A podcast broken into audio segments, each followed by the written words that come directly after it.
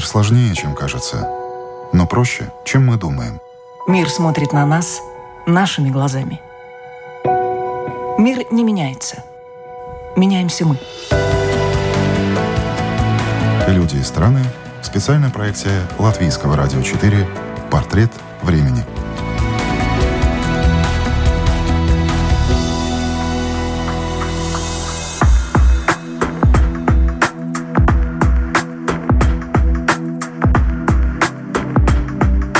Ему понадобилось больно упасть и дойти до дна, чтобы подняться и круто изменить свою жизнь. Наркоман и человек без вектора. Так Денис Смолин говорит о себе прежнем. Любящий муж, заботливый отец, успешный предприниматель и молодой политик. Таким его знают сегодня. Он не только сам справился с тяжелейшей жизненной ситуацией, но сейчас помогает словом и делом всем, кому это необходимо – вы слушаете программу «Портрет времени». Меня зовут Яна Ермакова. И сегодня у нас история сильного человека. История россиянина Дениса Смолина.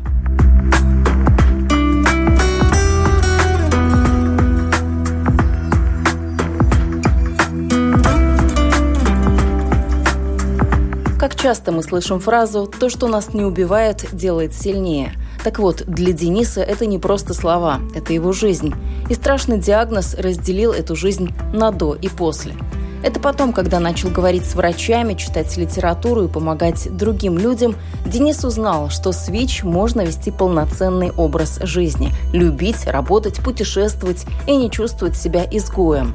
Но для этого пришлось пройти через депрессию, боль, страх, одиночество и обиду на себя и на весь мир – с его диагнозами врачи поставили на нем крест и давали всего пару месяцев жизни.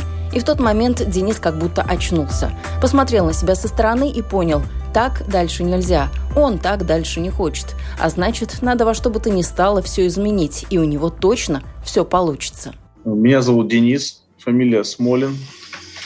Ну, я отец троих детей, э, женат на одной жене.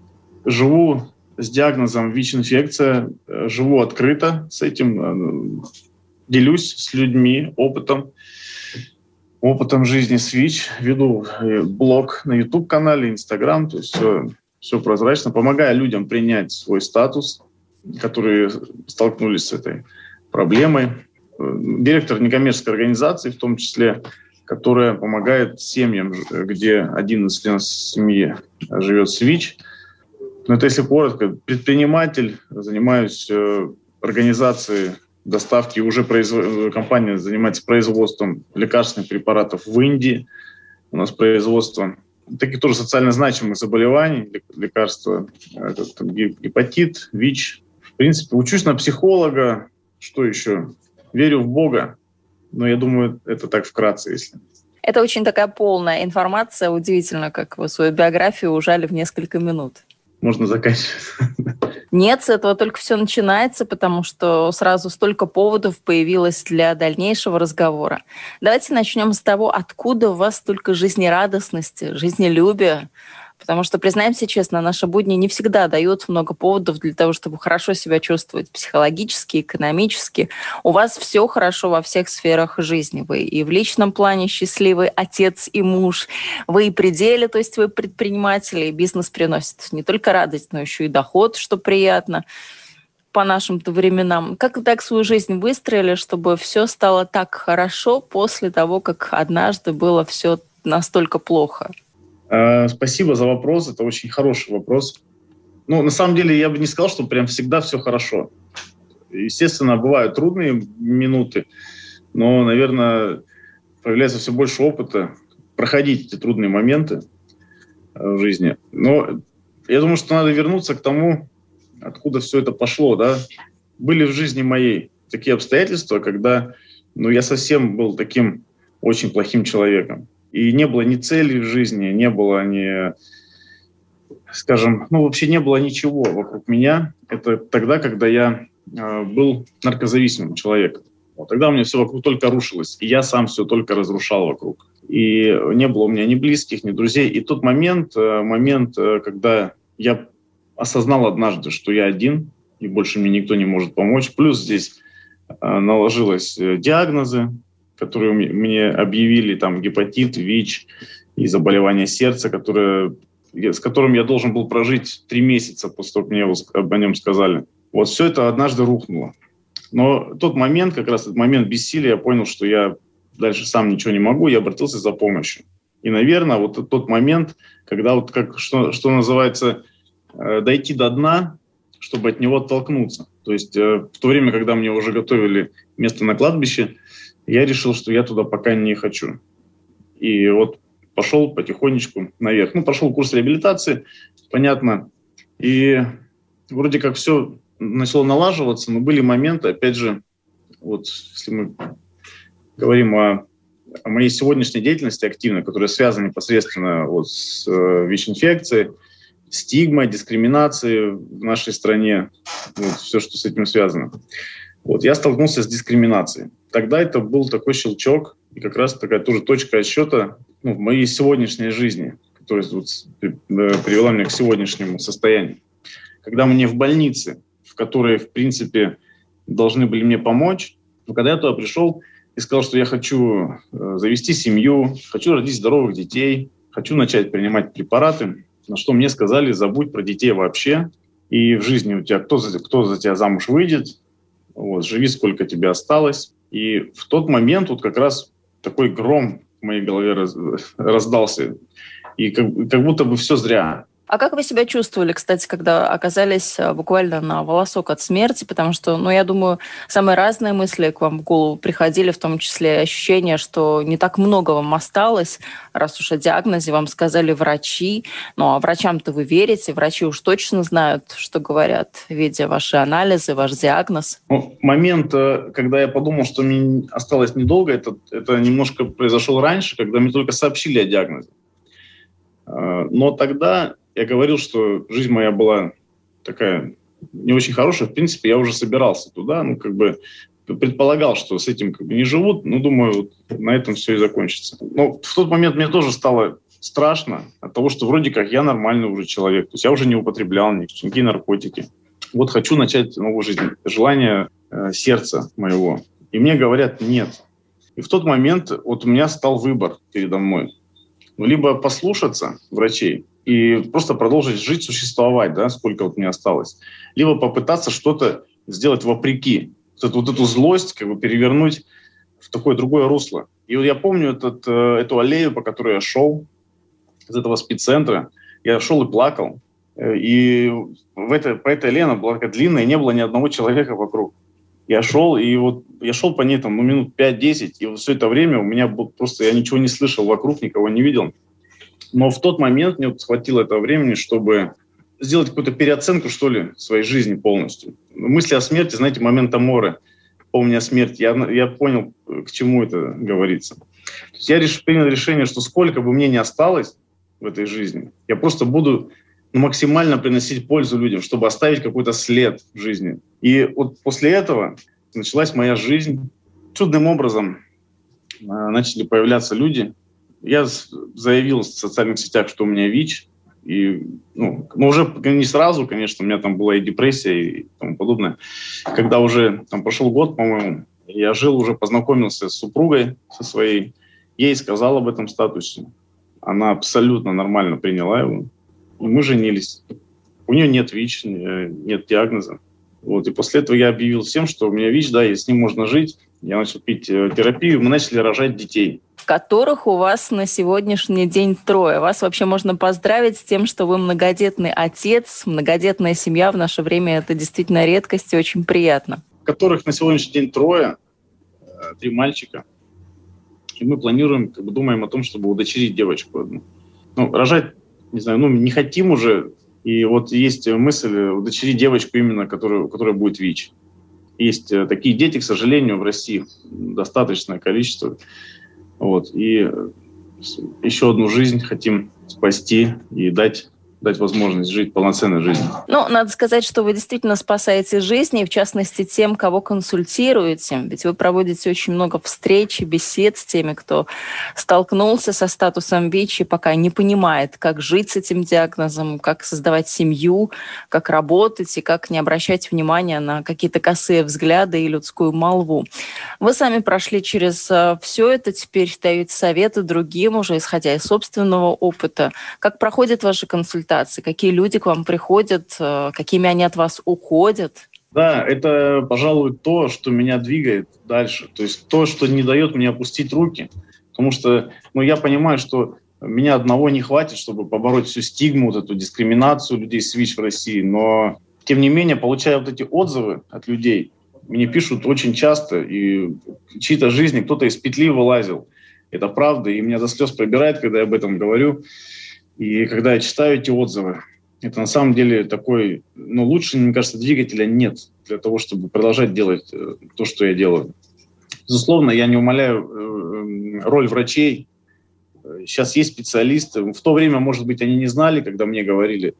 Сейчас я вижу, что все-таки ну, обучаются многие врачи. К сожалению, не все, но есть э, такие здравые, которые понимают про ВИЧ, и э, мы работаем в связке с ними. Но личный опыт, естественно, он люди доверяют, скажем, больше порой, э, чем врачам, доверяют тем, кто сам прошел через это и может поделиться своим опытом. Но вы сильный человек, об этом же сложно говорить. Сложно было открыться. В социальных сетях мы видим, как много хейтеров, тех, кто пишет и говорит гадости по любому поводу. Да и в обычной жизни такого много.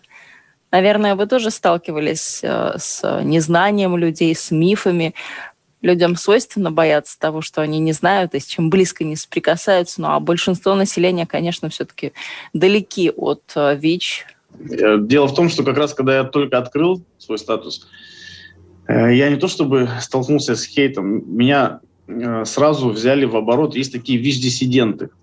Вот. Слышали, которые отрицают существование ВИЧ вообще полностью. Ну, собственно, они потом и умирают, потому что они не принимают препараты. Вот. Они меня добавили в свою группу, помню, ВКонтакте группа там какая-то была. И такой грязи я, конечно, такой, ну, никто меня в жизни там не, не поливал. Я вот пытался им что-то доказать, и они меня на самом деле серьезно пытались переубедить в том, что вообще это заговор. Я, наоборот, это меня, опять же, этот опыт в начале, это еще один момент, который я начал доказывать и менять эту систему. Я начал ездить по другим городам, сдавать анализы, публично показывать, что вот неважно, где я сдаю. То есть я начал развеивать все мифы на себе. То есть публично на Ютубе начал рассказывать, что вот я поехал вообще в мусульманский город, там город Грозный я ездил. И там анонимно делал тесты, писал, что там женщина вообще. Показывал, ну, то есть такие вещи. Больше после этого. На самом деле, вот хоть говорят, что э, если вы скажете, что у вас ВИЧ, вы столкнетесь с какими-то трудностями. Нет, это неправда. Сколько я знаю людей, кто открыл свой статус и рассказал, что у меня ВИЧ, но я вот такой вот человек, вот посмотрите на меня. Ни разу. Я только слышал много поддержки в адрес этих людей. А вы же тоже, наверное, много читали в интернете о ВИЧ и СПИДе. Насколько страшным для вас э, оказался поток этой информации? Потому что вы же до этого так близко с этими диагнозами не сталкивались как и все знали, что это есть, но думали, меня-то не коснется. Но когда пришло все это в вашу жизнь, какое количество литературы вам пришлось прочитать, чтобы вот сегодня быть подкованным в этой теме? И подкованным настолько, чтобы не просто на собственном примере рассказывать э, другим людям, что им делать, чего не делать, но уже вот так вот с научной точки зрения, с медицинской ко всему этому подходить. Вы же и со специалистами, с врачами находитесь в тесном контакте. Вот сейчас я вспоминаю, что в то время я не мог найти такого человека, как я. Вот если бы я нашел такого человека, как я в интернете тогда, я думаю, что мне бы было легче. И, вот, собственно, это один из мотивов, почему я это делаю, чтобы те, кто не нашел, ну, вернее, чтобы мы нашли меня сегодня и увидели, что жизнь с ВИЧ это там не страшно, не нужно там кончать жизнь самоубийством, можно жить и радоваться жизни. В то время это 9 лет назад, получается. Разве тогда это не было так публично? Вообще, по-моему, не говорили нигде. Я вот редко вижу, ну, где-то кто-то презервативы говорили, что предохраняйтесь, иначе вы умрете. Если вы заболеете, вы, вам останется, ну, то есть какая-то страшная болезнь, что-то такое непонятное, неизвестное, как она там э, что это такое. Ну, то есть такой четкой информации не было. Единственное, что вот есть же люди, которые потребляют наркотики, я был одним, одним из них. И там, в принципе, в этом сообществе, назовем его так, так или иначе каждый догадывается, ну или предполагает, что у него может это быть, то есть что он в группе риска. И, ну, скажем, в тот момент я был морально, может быть, даже к этому готов. Но когда уже пришел в себя, скажем, в трезвое состояние, и на самом деле я очень сложно было найти информацию, достоверная информация. Ее просто ну, не было. Поэтому и людей-то этих не было, которые сейчас появляются. Я вижу, кстати, иногда мне кажется, что это когда я начал говорить об этом, люди начали тоже открываться. Что раньше не было таких людей, блогеров не было. Ну, это, собственно, и интернета, наверное, такого не было, поэтому...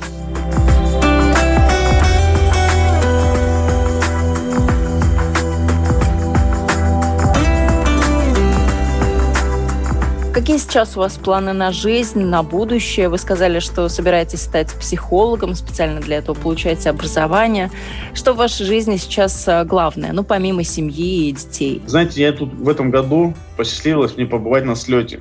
Слет для подростков и детей, живущих в СВИЧ. Он был организован с фондом Светланы Зимбаевой. И там я понял, чем я буду заниматься, и, возможно, большую часть э, своей жизни э, готов положить на это это именно работа с семьями и вот подростками, детьми, живущими с ВИЧ. Образование психолога, я не знаю, буду ли я вести прием как психолог, возможно, и буду, но я не думаю, что будет моим основным заработком. Это больше для как раз такой деятельности именно помощи, такой профессиональной помощи детям и подросткам и их семьям, живущим с ВИЧ. Это вот основное направление, которое сейчас я для себя выбрал, это такая социальная работа, э, в которой я вижу э, свое призвание. Но на вашем счету не только социальная работа и помощь людям, но, насколько я понимаю, вы хотите также пойти в политику и намерены поменять жизнь в своей стране. Есть такие планы? Все верно? Да-да, я как я мог забыть. Просто это недавно случилось, поэтому я еще не, не до конца это осознал. Да, я, я сейчас стал членом партии, даже попал в правление этой партии. Пускай она молодая партия, но я думаю, что с такими, как мы, молодыми. Я там не один, у нас целая команда молодых, таких сильных людей, которые тоже прошли определенный путь. Э, вот, это партия пенсионеров у нас такая появилась. И я думаю, что здесь тоже мы достаточно много можем сделать и будем это делать. Пока говорить, конечно, можно много, как политики же умеют говорить. Но я привык сначала делать, а потом уже показывает результат. Но я знаю, что у вас много наблюдений и мыслей о том, что не так в России и что работает неправильно. Что бы вы хотели изменить? Если по основным моментам пройтись, то что это? Каких перемен вы бы хотели? Я все-таки первоочередную ставлю это борьба с невежеством в нашей стране. В том числе вот отсюда же берется и стигма, дискриминация. Э, дискриминация разного рода. То есть не только людей с ВИЧ, у нас же много есть моментов, где что не признается у нас в России. Но, конечно, власти сейчас критиковать так публично не, не модно. Можно не туда уехать. Вот. Но э, менять, безусловно, что-то надо, потому что я это вижу, понимаю много единомышленников, которые тоже со мной согласны. Ну, то есть вы пока в такой пассивной оппозиции находитесь по отношению к нынешней власти? Нет, ну, безусловно, мы будем какие-то идеи, проекты э, ну, мирным путем пытаться что-то изменить. Какие-то социальные проекты у нас будут скорее такого направления. Но мирным путем это важное словосочетание из ваших уст, потому что вы служили в армии, знаете, что это такое, привыкли к дисциплине, ну и, наверное, хотелось бы порядка в вашей стране, когда смотрите на все то, что происходит. То есть помимо того, что хочется дискриминацию искоренить в отношении некоторых групп населения, наверное, хочется также навести порядок и убрать хаос. Я права? Ну да. Ну, дисциплина для меня равно профилактика ну, то, что вот мы занимаемся, мы занимаемся профилактикой. Я убежден, что это и дешевле, и, скажем, благороднее, что ли, заниматься профилактикой, а не борьбой с последствиями. Потому что у нас же, знаете, как бывает, пока человека не собьют на пешеходном переходе, э, светофор там не поставят. Вот, поэтому мы за профилактику, а что такое профилактика? Дисциплина. То же самое, что наденем там э, презерватив или препараты, которые помогут тебе предотвратить заражение. Или поставь ту же прививку. Вот, это все-таки разумнее, чем э, ждать, пока ты заболеешь там, и так далее. Кстати, о прививках. Давайте тогда, раз уж вы заговорили об этой теме, ее и продолжим. Я знаю, что вы привились. Были ли у вас какие-то опасения по этому поводу? Боялись ли вы прививаться, учитывая диагноз? А, я знаю, что вы принимаете таблетки. Ну, наверное, тут нужно было узнать, как ваша терапия соотносится с вакциной.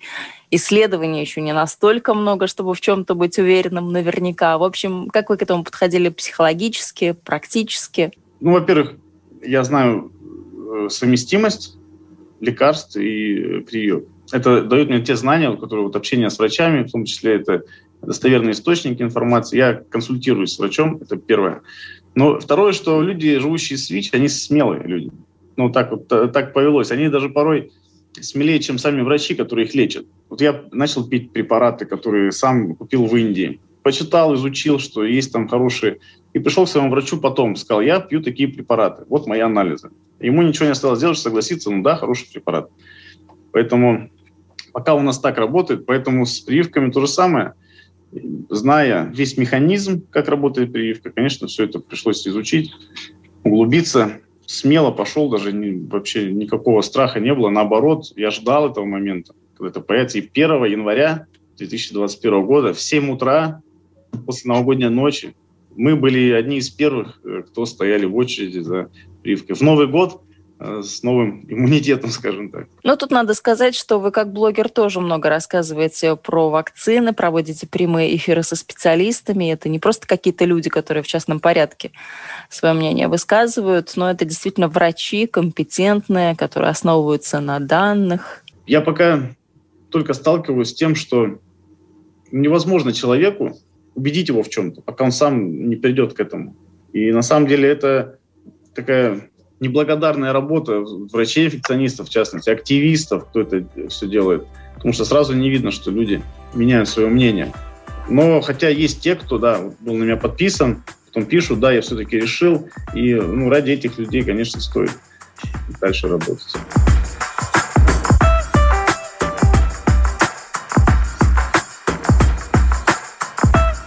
Вакцинация как-то очень быстро из добровольной превратилась в принудительную, по крайней мере, по разным профессиям.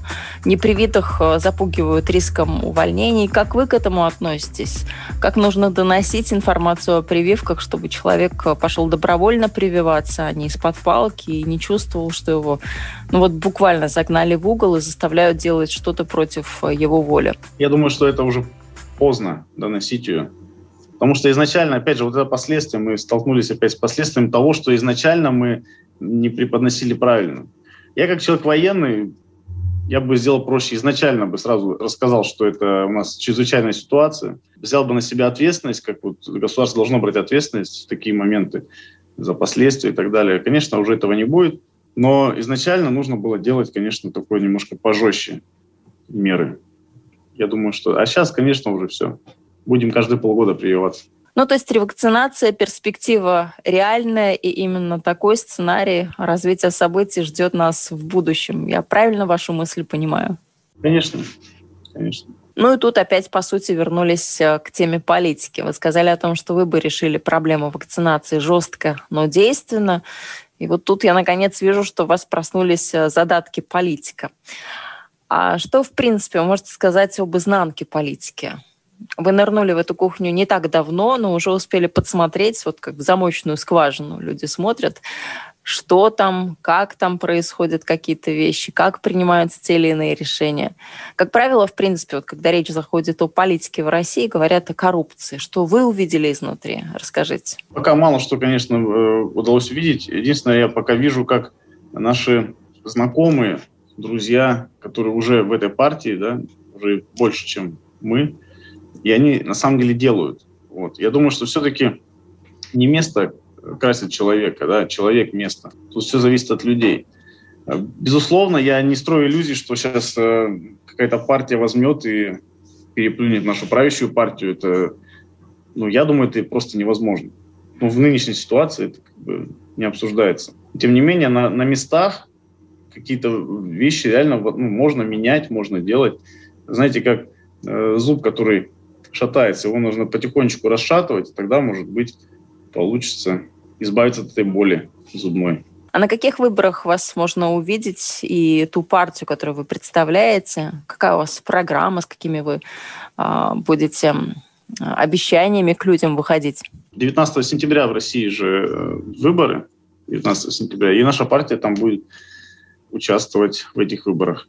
А о самой кампании будет э, везде рассказано, на моих страницах в том числе. Мы, завтра, мы сегодня уезжаем в отпуск, отдохнем чуть-чуть перед тем, как э, сделать рывок. И вот весь август и до выборов будем агитировать и говорить свои позиции. Ну, там я могу озвучить там, ключевые для нашей партии там, моменты. Это э, расформирование пенсионного фонда, чтобы его не было, а просто из бюджета деньги выделялись пенсионерам, чтобы без посредников.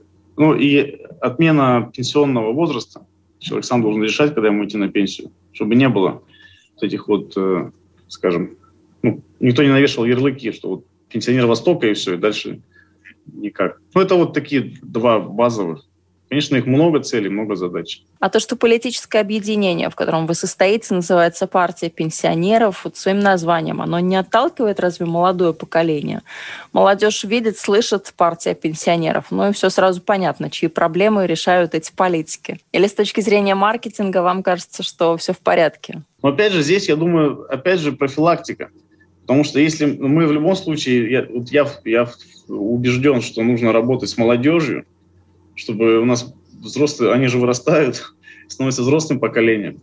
То есть это как лучше э, тоже можно заниматься молодежью, чтобы у нас пенсионеры были, жили качественной жизнью, там, счастливыми и так далее. Пенсион... Работать с пенсионерами тоже надо, но это уже как тоже э, борьба с последствиями того, что сделало государство, скажем, до этого момента.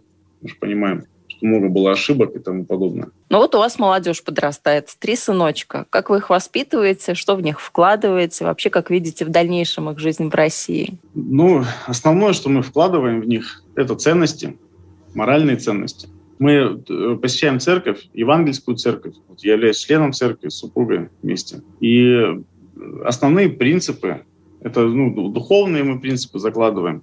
Ну и самое главное, насколько я сегодня понимаю, как не учи ребенка своего. Если ты сам будешь э, делать не так, как ты учишь, то ребенок вырастет как минимум с двойными стандартами, а может быть даже и покалеченный этим, этим э, лицемерием. Поэтому просто стараюсь быть примером во всем для своих сыновей. Пока я вижу, что получается.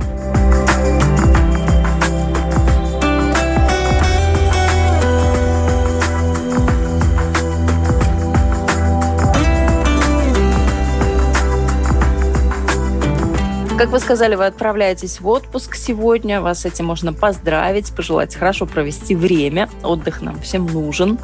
Пандемия и испытания, которые на нас а, из-за коронавируса обрушились, даются многим нелегко. Расскажите, что вы делали на острой стадии пандемии, что делали в локдаун и какие к вам пришли откровения за это время?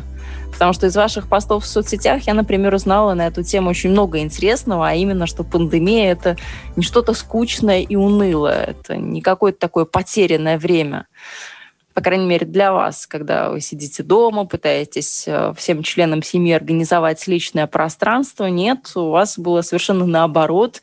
К вам пришло за время пандемии много откровений и о жизни, и о семье. Вот поделитесь, может быть, с некоторыми. Ну, пандемия не сказать, что прям легко давалось, были сложные моменты. Но я думаю, что пандемия единственное дала возможность учиться, учиться. То есть онлайн появилось, да, это движение вперед, какой-то какой двигатель э, прогресса определенный. Ну и, конечно, пандемия показала, кто имеет это креативное мышление, способность выходить за рамки и делать как-то не, не по шаблону. Тот справился. Я думаю, что у меня, в частности, тоже получилось. И даже несколько новых проектов родилось во время пандемии. Ну и так очень вкратце, потому что 2020 э, год это какой-то как сон, который хочется забыть уже. тем не менее, я думаю, что мы стали сильнее. Ну, уже одно то, что вы не считаете этот год потерянным, это здорово. Вы многое успели, так что все здорово, все хорошо. А что касается вашей предпринимательской деятельности, насколько в России сложно заниматься бизнесом? Благосклонны ли законы к тем, кто хочет работать на себя? Да как вам сказать? Ну, желательно честно. Честно? Ну, Я думаю, что публичность в этом смысле, э, она меня ну, от чего-то защищает, помогает также вести бизнес. Я думаю, что сегодня, вот я когда-то получил это откровение, что бизнес, в бизнесе должен быть, э, развиваться личный бренд. На этом как бы больше построено. Понятно, что я могу умереть, и бизнес может прекратиться, но это не так, конечно. Есть э, те, кто продолжит. Но развитие личного бренда, оно помогает э, в трудные времена. То есть неважно, там, что с бизнесом, ты всегда есть, ты всегда живешь, ты всегда открыт. И думаю, что поэтому мне попроще живется. Не все могут сегодня, вот в моем возрасте, в частности, мне 36 лет, уже считается, что с интернетом не каждый ладит. Это, ну, на что я с чем конечно, не согласен. Я думаю, что нужно каждому уметь пользоваться социальными сетями, сторисы записывать. Вот это важно. Поэтому мне не так сложно заниматься предпринимательством. Про налоги говорить не буду. Налоги мы платим. Хотелось бы платить меньше, но тем не менее как вы, в принципе, решили стать предпринимателем? Только ли потому, что вы поняли, что индийские препараты хорошо работают в вашем случае, поэтому их нужно продвигать в России? Что стало таким катализатором? Во-первых, я сам вылечил гепатит. Сам вылечил препаратами, понял, что они работают. То есть я так пропускаю через себя в основном, когда начинаю чем-то заниматься. Катализатором я посмотрел вокруг, что на самом деле ну, у нас нету доступных таких препаратов такой цене. То есть у нас в России можно купить препараты э, похожие, да, ну там они будут стоить 1300 рублей, там, до 500 примерно. Вот. А эти в сравнении э, стоят там около 50 тысяч, там, ну, это максимальная такая цена. И э, абсолютно эффективные. Поэтому увидел, есть потребность, есть нужда, и решил ее восполнить. Интересно, как получается, ведь в Индии новый штамм коронавируса, вот этот э, дельта-штамм, распространяется. Почему эта страна, если у нее есть такие суперпрепараты, которые справляются с тяжелыми заболеваниями, такими как гепатит, ВИЧ, почему в Индии не могут справиться с коронавирусом, и то и дело там возникают вот такие очаги распространения вируса. Понятно, что Индия страна с большим населением, но тем не менее. Как вы эту ситуацию видите? Почему? Индия – это не та страна, которая придумывает что-то. Индия – хороший производитель. Они же придумывают, вернее, они производят то, что придумали в Европе и в Америке. Ну, в основном, те же препараты гепатита не они же придумали. Поэтому вот э, в этом смысле я не удивлен, что в Индии. Там, наоборот, мы часто бывали до пандемии в Индии, да, два раза в год туда летали. И мы видели эту, этот контраст. На самом деле, я даже не понял, как там где-то они производят препараты, как это все качество проходит, там же ну, все грязно, все так никакой, никаких санитарных норм. Ну, хотя есть отдельные места, где на самом деле все, все качественно, все чисто, безопасно, но их мало, этих мест. Поэтому Индия, ну, третья, страна третьего мира, хотя если брать по статистике там заболеваемости каких-то заболеваний, то Россия впереди Индии. То есть в России с ВИЧ проблем больше, чем в Индии.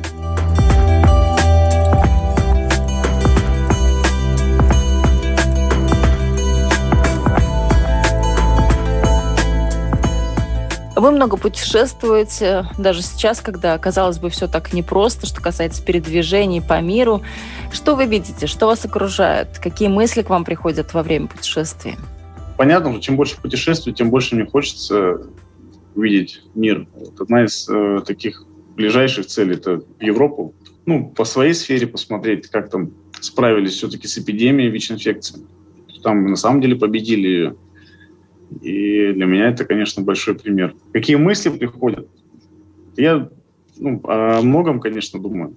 Есть мысль одна интересная, что мир — это вообще как шведский стол. Ну, если у тебя много возможностей в мире, то ты, в принципе, можешь э, выбирать, что тебе там делать в этом мире. Если твой, твой разум открыт к этому, то есть если не закрываться в, своем, в своей оболочке, то можно, в принципе, пользоваться всеми ресурсами, которые есть на нашей Земле. Именно когда Бог создавал человека, он сказал, вот, владычествуй. А не каждый это понимает. Вот, поэтому нужно все-таки расширять свой кругозор и искать возможности, как улучшить качество своей жизни и жизни тех, кто тебя окружает. А вы с этого шведского стола что еще хотите для себя взять? Я пока присматриваюсь. Я пока только зашел. Это интервью мы с вами начинали с э, рассказа вашего о вашем диагнозе, как вы его приняли, как это было непросто, как вы были на волосок от смерти. Как сейчас, вот уже спустя много лет, э, что вы думаете о смерти? Изменились ли ваши мысли, ваше восприятие. Это такой традиционный вопрос э, из таких философских вопросов о жизни, да, что мы думаем о смерти. И каждый отвечает на этот вопрос по-своему. Но все мы задумываемся, конечно, над тем, бояться или не бояться смерти, какой она должна быть, оттягивать ли до последнего вот этот момент, и сколько, в принципе, отведено человеку. Что вы сейчас э, думаете о смерти? Я уже вот озвучил в интервью, помнить о смерти, безусловно, нужно. Но в том смысле, что в любой момент это может случиться. И человек не знает, никто не знает, когда это случится. Единственное, нужно постараться сегодня прожить жизнь так, чтобы ну, не жалеть об этом, если ты, если ты умрешь сегодня. Второе. Оставить след, а не наследить. Потому что есть, конечно, кто может наследить просто в жизни. Его тоже будут вспоминать, его будут помнить, но с другой стороны. Ну и э, я помню о том, что есть вечность, что душа вечна. И э, жизнь на Земле – это всего лишь такой путь, отрезок пути вечности. Я думаю, это маленький отрезок, потому что вечность – это же такое бесконечно долгое время. Поэтому это как для меня тренировка, и смерть для меня будет приобретение в каком-то смысле. Я просто скажем так, убежденный христианин и читаю Писание, Библию, и там четко для меня все написано, что будет со мной после смерти. Поэтому я этого ожидаю. Ну, в том плане без фанатизма. Не стремлюсь к этому, но страха как такового нет. Просто хочу побольше сделать на земле. Но если уж вы такую религиозную запятую поставили, то давайте эту тему продолжим, чтобы поставить уверенную точку. Есть же такой грех уныния, да, и среди наших радиослушателей, я уверена, есть сейчас кто-то, кто отчаялся, кто опустил руки, кто не видит вообще никаких поводов для радости.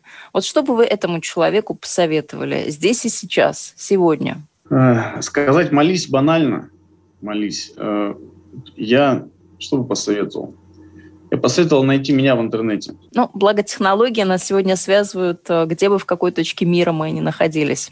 Главное не молчать. Потому что если я молчу, то ну, я лишаю себя возможности помочь себе. В любом случае нужно произнести хотя бы одному человеку те твои переживания. Вот это самое главное. Потому что потом это может сказаться через годы, а может быть даже через десятки лет. Поэтому говорить об этом и обращаться за помощью, не бояться –